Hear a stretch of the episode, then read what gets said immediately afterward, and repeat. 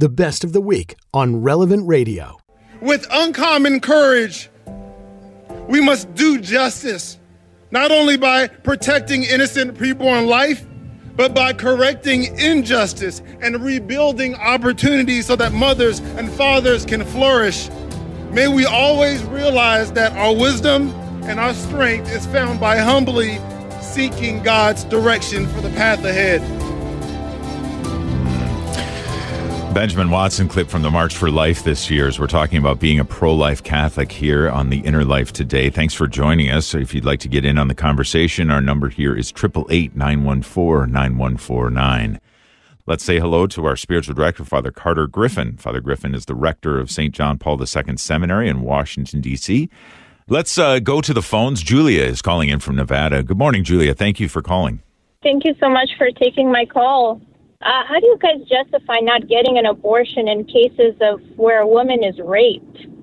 Thanks, Julia. It's a it's a great question, and it's also brought up sometimes in the question of somebody conceived in incest or other ways that there can be, you know, real injustices. And the first thing to point out is just that nothing that anyone is going to say is going to justify or should justify the rape itself, right? That is an injustice that is almost unspeakable, and somebody who commits that needs to be brought to justice. Um, the question is what happens to the child, right? And the child who is conceived is, of course, not guilty of rape. As painful as it is to say it, it needs to be said that that killing that child would also be an injustice. And so the innocence of the child, I think, you know, one way to kind of think about this is that if the child had already been born, would the fact that the child had been conceived in rape justify killing the child? And of course, I don't think many people would say yes but that doesn't it's not an easy thing. And so there there is clearly the need for justice you know for to be done there and also an accompaniment for the woman in that period of of giving birth to that child. Sometimes women who who have children conceived in this way decide to have the child given up for adoption. But the fact is there's just no way around kind of the difficult statement to say that every child in the womb is innocent uh, and nothing nothing can justify k- killing that child. So that would be the how I would respond to that very difficult but very important question that you bring up Mm-hmm. And I think maybe I'm wrong on this, but I think a lot of times this this question does come up, and it is it is a good question. Thank you for asking it, Julia. Thanks for calling in and asking the question. Um, is that it seems like, or it can seem like, in our modern society, the way that we think about, or we're I think we're influenced to think about things, that it seems like an injustice to the mother who is the victim of this horrible crime. Right? I mean, it's so deeply violating in so many ways, not just physically, but um, in so many ways. And then um, it seems to, that okay, now she's forced to carry this child to term. I mean, even if she decides to give it up for adoption.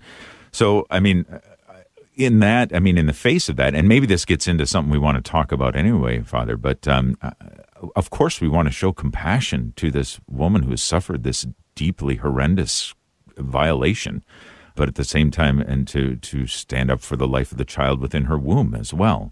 So, any ideas or any any ways in which we can talk about this with compassion while not deviating from the truth of God?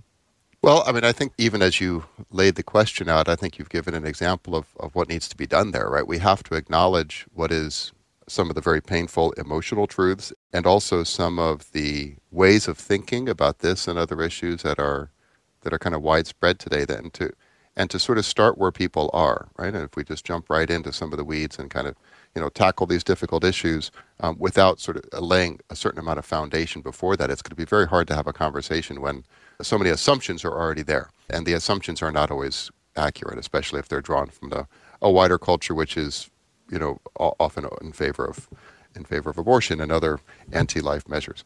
So I think we have to be very, very respectful of where people are and, and also very conscious that we set the right tone, you know, in mm-hmm. conversations, you know, that it's not just a question of kind of winning an argument or winning kind of political points, but, but actually acknowledging the care and the concern that we do have for the women involved and for others who are involved in abortions. I mean, the uh, even the the doctors and the politicians and all those people who make it more possible for this to happen. I mean, they, they should still be in our prayers, and we should always be wanting the. There have been many, you know, very very significant converts among them who have become some of the greatest advocates for the pro-life movement. So my own point is that just that we have an attitude which is not one of condemning, not one of kind of just winning arguments.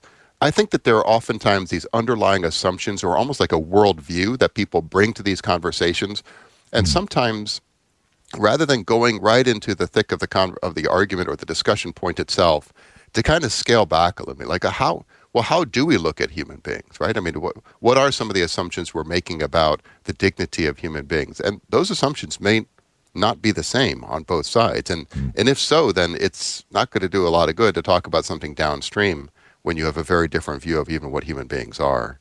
I think one thing that we can try to do is offer to read something together or maybe even read something like each of you gives an article to the other person like that could often i found that to be really helpful sometimes because what it does is it sort of makes the discussion a little bit more maybe not quite so emotional you know say like in, um, in, in a family or something like that where you can each look at something outside of yourselves and kind of talk about it and sometimes that can lead to a more measured and kind of rational discussion and I think, you know, if the person is a Christian or is, is at least a believer, you know, to, to try to start with prayer, vocal prayer out loud, or at least just in your own heart, you know, praying to that person's guardian angel and your own, um, praying for wisdom, praying for, to the Holy Spirit for light.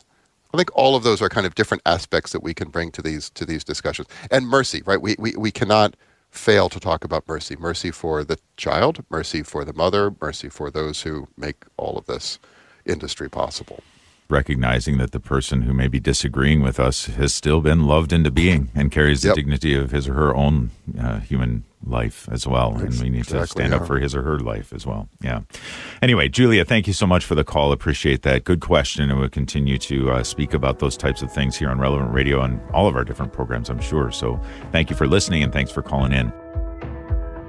Hi, this is Patrick Conley. You can join me and listen on the Relevant Radio app to The Inner Life, live each weekday at 11 a.m. Central. And thanks for listening.